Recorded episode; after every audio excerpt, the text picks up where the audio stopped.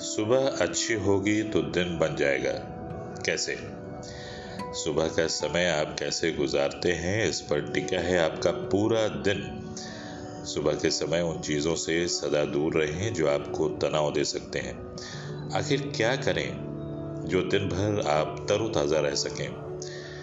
हम खुद से जो कुछ कहें वह परेशान करने वाला न हो, बल्कि मुश्किल में भी मजबूती से आगे बढ़ाने वाला हो। अमेरिकी अभिनेता और रैपर विल स्मिथ कहते हैं कि शब्द और विचार हमारी शारीरिक शक्ति को वहन करते हैं। हम जिस अनुपात में अच्छे विचार और शब्द मन को देंगे, उसी अनुपात में ऊर्जा महसूस करेंगे। सुबह उठे तो यह कह सकते हैं, मेरी ऊर्जा देखकर लोग कितना अच्छा महसूस करते हैं यह बात मुझे बहुत पसंद है। मैं कितना रचनात्मक हूँ। यह बात मुझे खुशी देती है। खुद से बात करने का दूसरा तरीका यह हो सकता है कि आप बीते दिनों की कुछ उपलब्धियों को याद करें। महान दार्शनिक नत्से का एक कथन है कि सभी महान विचार सुबह टहलने के समय मन में आते हैं। जर्मन संगीतकार बेथोवेन, अंग्रेज़ी साहित्यकार चार्ल्स डिकेन्स महान जीव विज्ञानी Darwin, business tycoon Steve Jobs सभी सुबह टहलना पसंद करते थे। सुबह टहलना खुद से जुड़ने का तरीका भी है।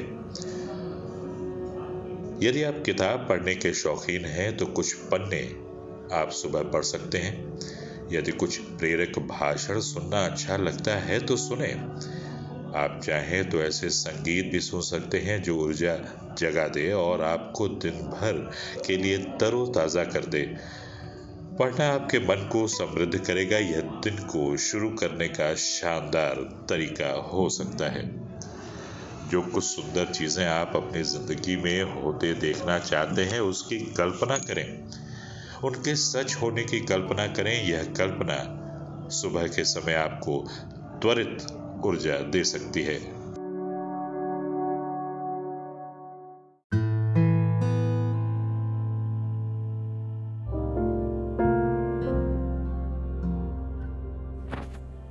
Hi listeners again your favourite your love one जेवीज before you all एक नए टॉपिक के साथ एक नया पॉडकास्ट और जिसका एक रीजन है कि वैश्विक रूप में आज जो सबसे बड़ी चीज़ उभर के आई है, वो है आत्महत्या।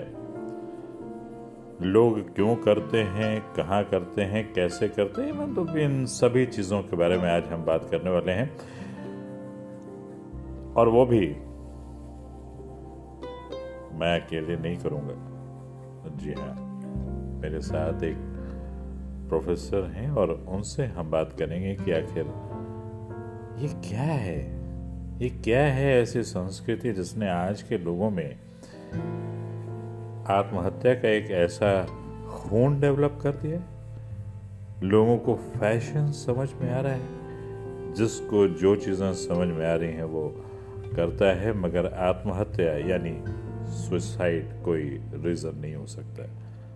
तो ज़्यादा टाइम नहीं लूँगा और शुरुआत करते हैं अपने इस पॉडकास्ट की।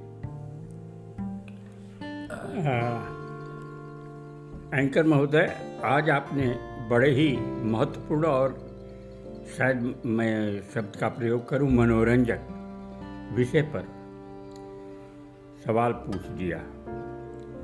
मैं तो ये कहूँगा कि अगर आज मुझसे कोई पूछे कि दुनिया में ऐसा कौन सा आज विषय है, ऐसी कौन सी समस्या है जो सबसे ज़्यादा व्यापक बन गई है और जो पहले की अपेक्षा धीरे धीरे हमेशा बढ़ती चली जा रही है। तो मैं ये कह सकता हूँ कि आत्महत्या सुइसाइड जिसको आप बोलते हैं, एक ऐसी समस्या बन गई है कि शायद ही कोई ऐसा देश हो जो इससे बचा हो।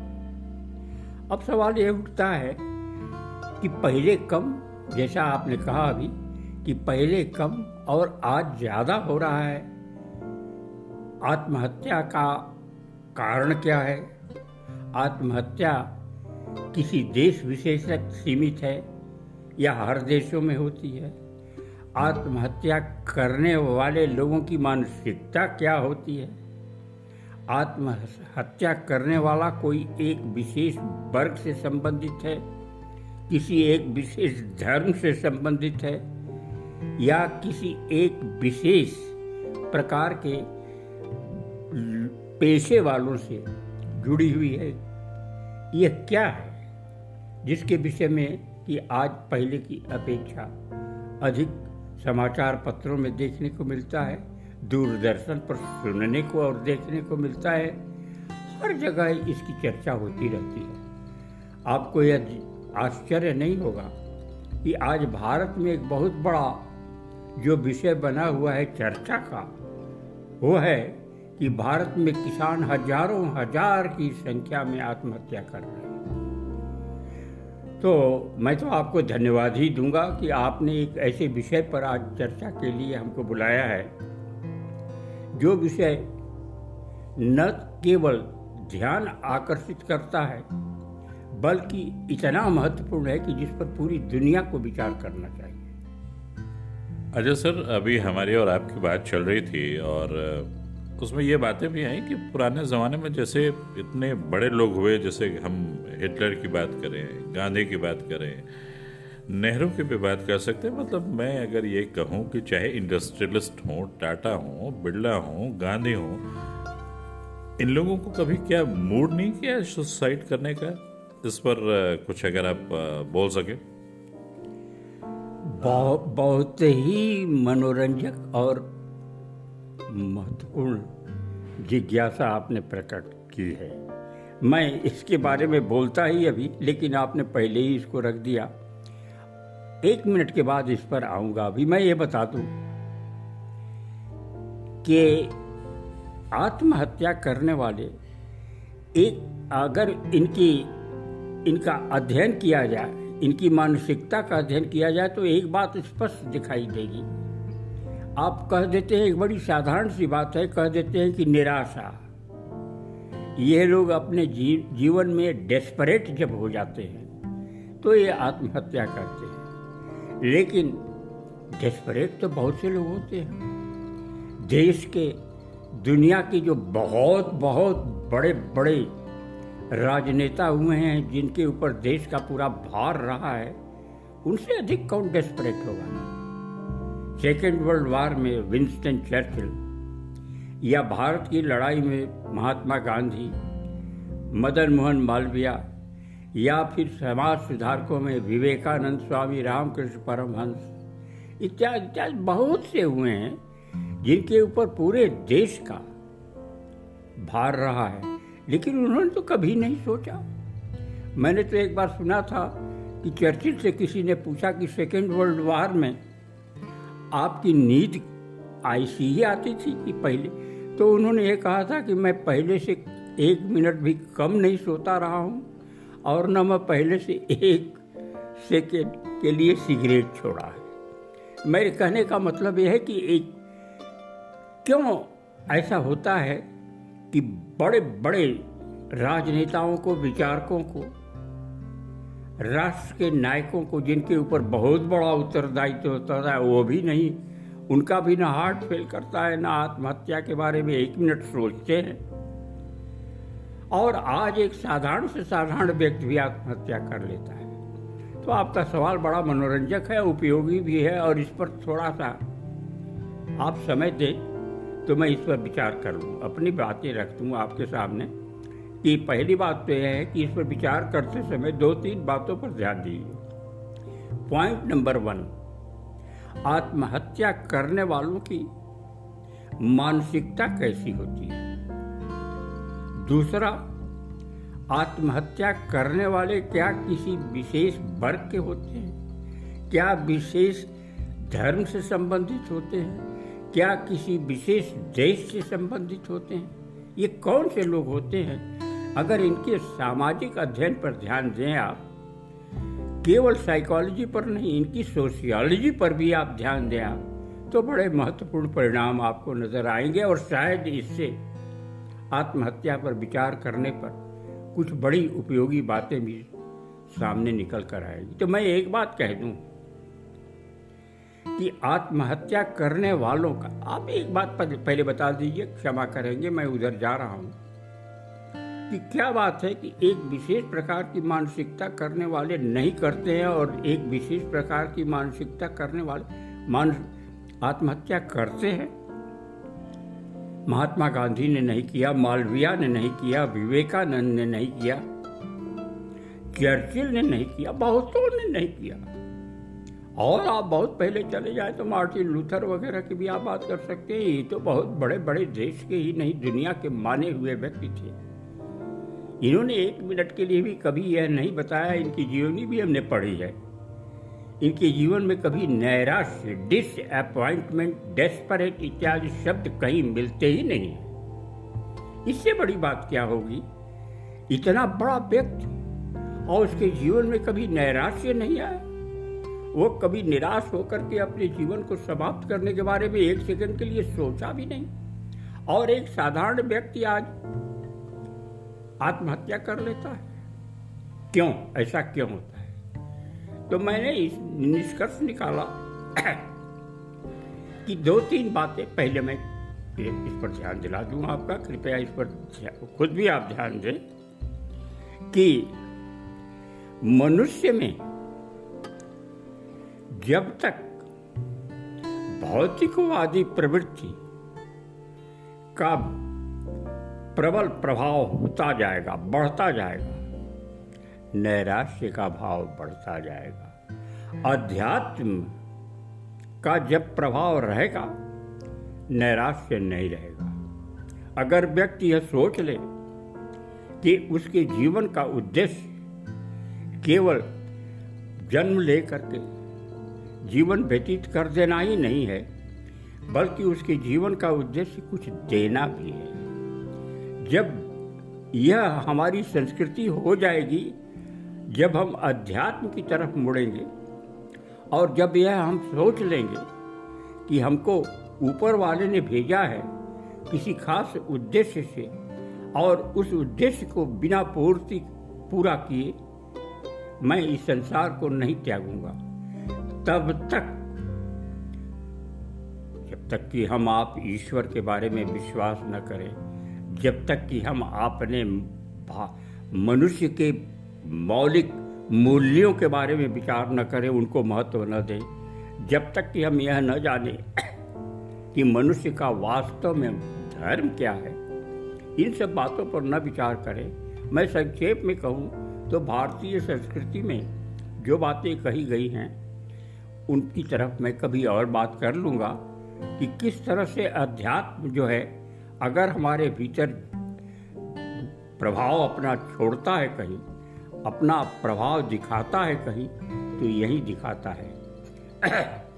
जीवन को इतना भौतिकवादी आप न बना दें कि आपको आज के संसार में इतना पैसा नहीं मिला, यह सुविधा नहीं मिली, यह पद नहीं मिला।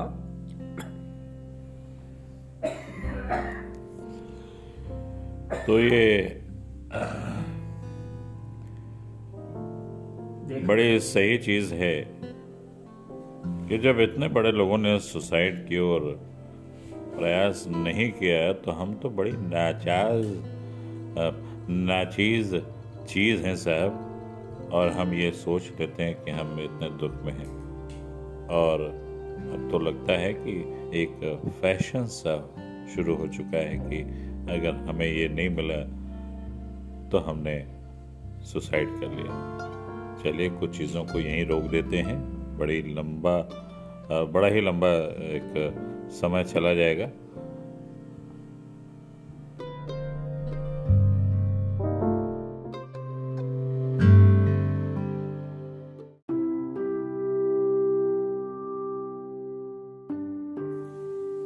मैं जयवर्धन राय, एक कहानी की शुरुआत करता हूँ। उस कहानी की शुरुआत एक शेर के साथ, जिस शेर की पहले नज्म ये है कि गुनगुनाती थी एक नदी मुझमें। गुनगुनाती थी एक नदी मुझमें, रक्स करती थी चांदनी मुझमें। मैं जिसे हंसकर छोड़ आई थी, खूब रोती थी वो गली मुझमें।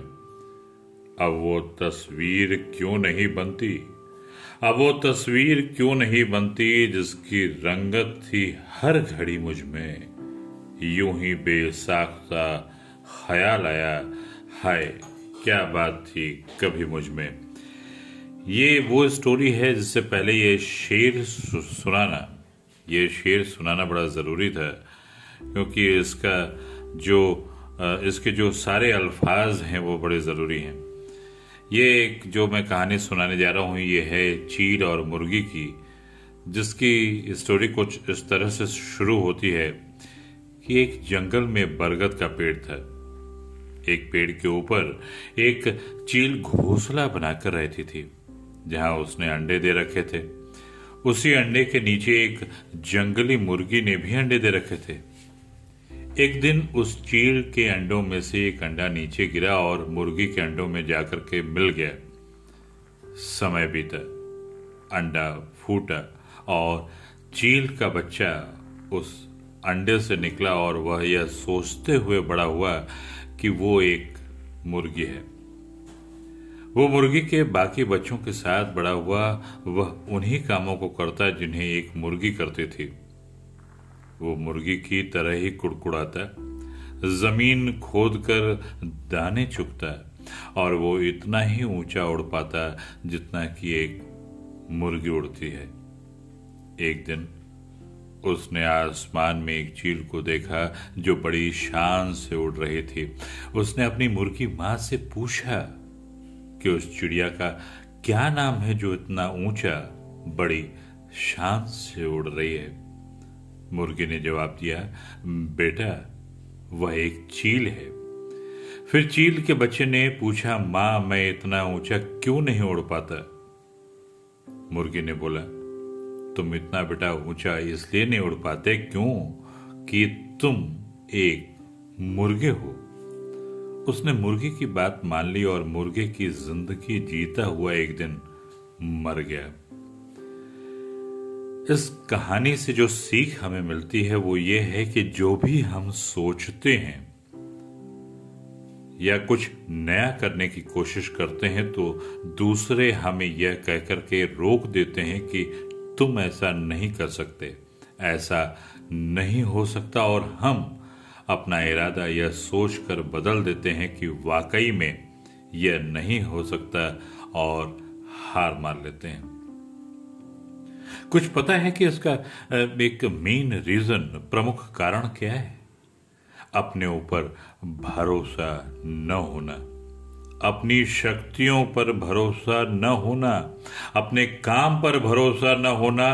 दोस्तों, जो लोग कहते हैं, कहने दीजिए, लोगों का काम है कहना। अपने आप पर भरोसा रखें, अपने आप को पहचाने। दोस्तों, अगर जीत निश्चित हो तो कायर भी लड़ जाते हैं।